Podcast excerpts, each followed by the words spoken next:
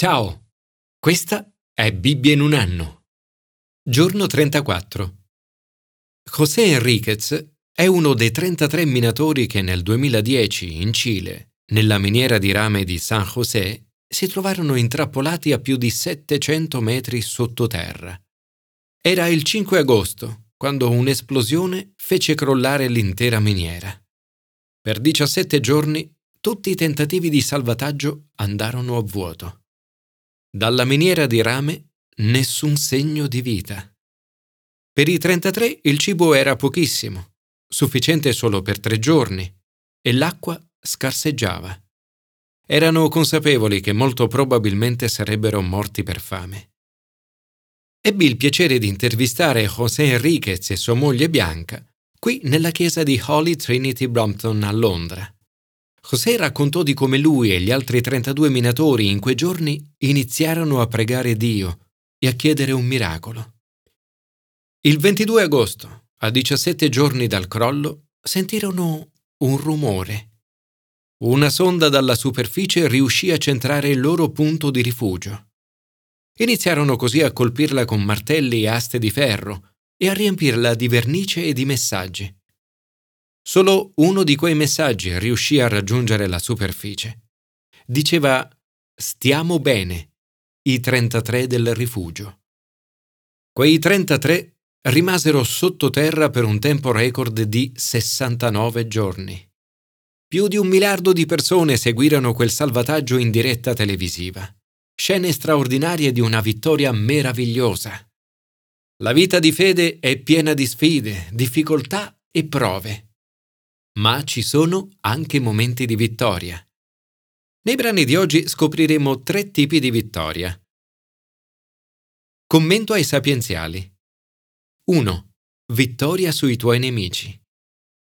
Davide si trova ad affrontare molte battaglie viene circondato da nemici potenti anche più forti di lui. Ma Dio è più forte di loro. Viene in soccorso di Davide, lo porta al largo e lo libera perché gli vuole bene. Se in questo periodo ti senti al largo dai nemici, al sicuro, non dimenticare di ringraziare Dio per questo. Ma se invece ti senti sotto attacco, grida a Dio di salvarti. E se qualcuno della tua famiglia o dei tuoi amici sta lottando in questo momento, prega che Dio porti al largo anche loro.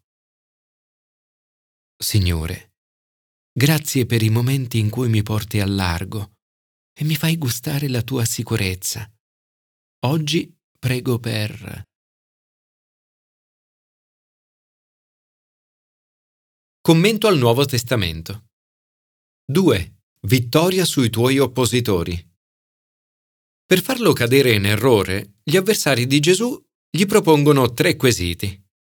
Un tranello, un trabocchetto e un test.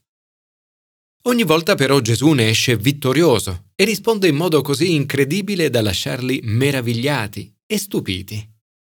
Queste risposte di Gesù continuano ancora oggi ad influenzare l'intera storia dell'umanità. Ma cosa possiamo imparare da queste risposte?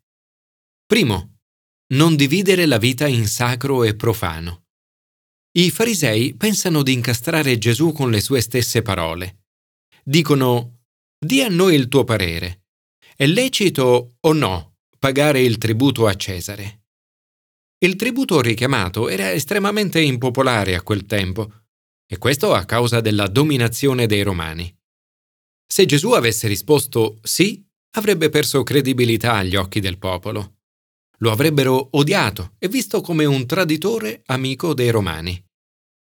Se avesse detto no, sarebbe stato colpevole di sedizione, passibile di arresto da parte degli stessi romani e di condanna alla pena capitale. Ma Gesù, nella sua sapienza unica, non menziona leggi e regolamenti, ma espone principi senza tempo dà una risposta che è sorprendente. Rendete dunque a Cesare quello che è di Cesare e a Dio quello che è di Dio. Chi segue Gesù ha una doppia cittadinanza. Da un lato siamo chiamati ad essere cittadini responsabili e ad integrarci bene nella struttura della società terrena. Da un altro siamo cittadini del cielo responsabili verso Dio. I due principi, Cesare e Dio, non sono in contrasto tra loro. Siamo chiamati ad essere buoni cittadini di entrambi, a partecipare alla vita della nostra società e a non isolarci. Non esiste una vita sacra che risponde solo a Dio e una secolare che risponde solo all'autorità civile. La tua vita è interamente sottoposta all'autorità di Dio. Il tuo impegno verso Dio è di onorare e obbedire a quanto l'autorità civile ti chiede legittimamente. Nello stesso modo in cui una moneta ha impressa l'immagine di Cesare, tu mostri l'immagine di Dio. Dio ti chiede di dargli tutta la tua vita, non solo una parte. Secondo, ricordati che c'è una vita dopo la morte. I Sadducei pongono a Gesù una domanda a trabocchetto con l'intenzione di metterlo alla prova e farlo cadere. La domanda riguarda il caso di una donna che ha avuto sette mariti e di ognuno dei quali è rimasta vedova. Non credendo nella risurrezione chiedono alla risurrezione dunque di quale dei sette lei sarà moglie? Gesù risponde, Vi ingannate perché non conoscete le scritture e neppure la potenza di Dio. Per dimostrare che Dio non è il Dio dei morti ma dei viventi, Gesù fa riferimento al Pentateuco, i primi cinque libri della Bibbia, gli unici a cui i Sadducei credono e ricorda le parole di Dio a Mosè presso il roveto ardente citate in Esodo 3:6. Io sono il Dio di Abramo, il Dio di Isacco e il Dio di Giacobbe. Sebbene Abramo, Isacco e Giacobbe fossero morti da centinaia di anni, Dio non dice sono stato, ma io sono il loro Dio, rendendoli così ancora vivi.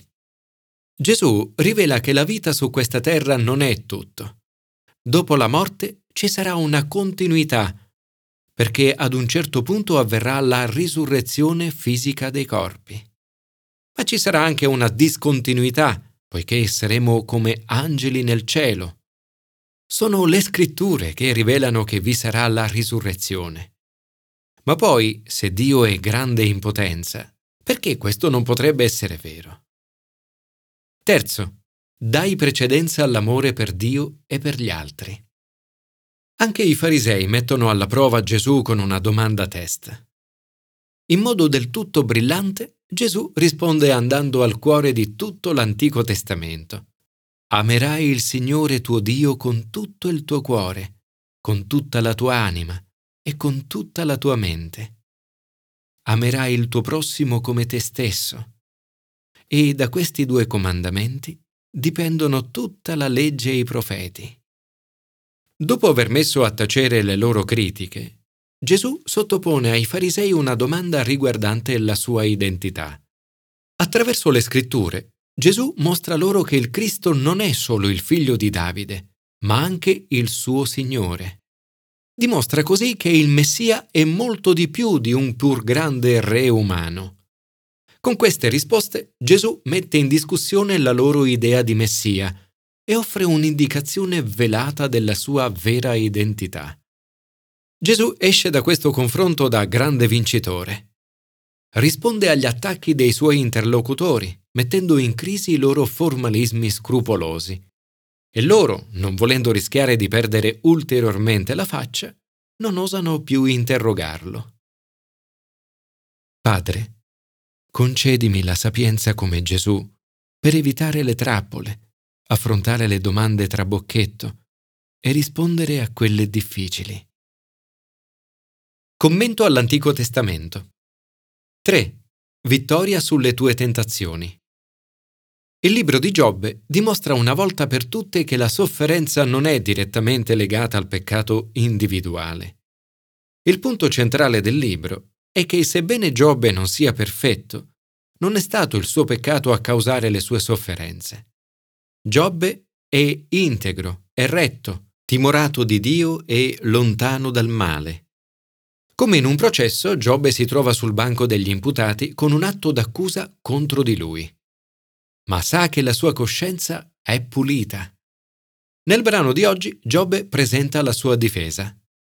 La vita di Giobbe è un esempio, un'ispirazione e una sfida per tutti noi. Una meravigliosa immagine di vita santa e retta. Primo, mantenersi puri. Dice, ho stretto un patto con i miei occhi di non fissare lo sguardo su una vergine. Ha lavorato nel suo cuore per proteggersi dal pericolo dell'adulterio arrivando a riconoscere che l'adulterio è un fuoco che divora fino alla distruzione. Secondo, evitare il materialismo.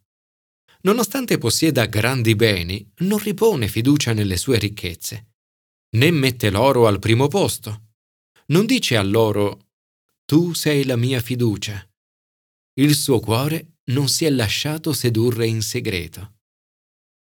Terzo, amare il nostro nemico. Resiste alla tentazione di odiare i suoi nemici. Non si compiace della loro disgrazia, una tentazione questa così potente. Sente la tentazione di pronunciare parole di ira contro i suoi nemici, ma non permette alla sua lingua di peccare, augurandogli la morte con imprecazioni. Quarto, essere generosi. Evita il peccato, non solo nella sua vita personale, ma anche nelle relazioni con gli altri. È giusto con lo schiavo. Non rifiuta ciò che il povero desidera. Al viandante apre le porte. Signore, aiutami a vivere con la coscienza pulita, a mantenermi puro e a riporre la mia fiducia in te solo.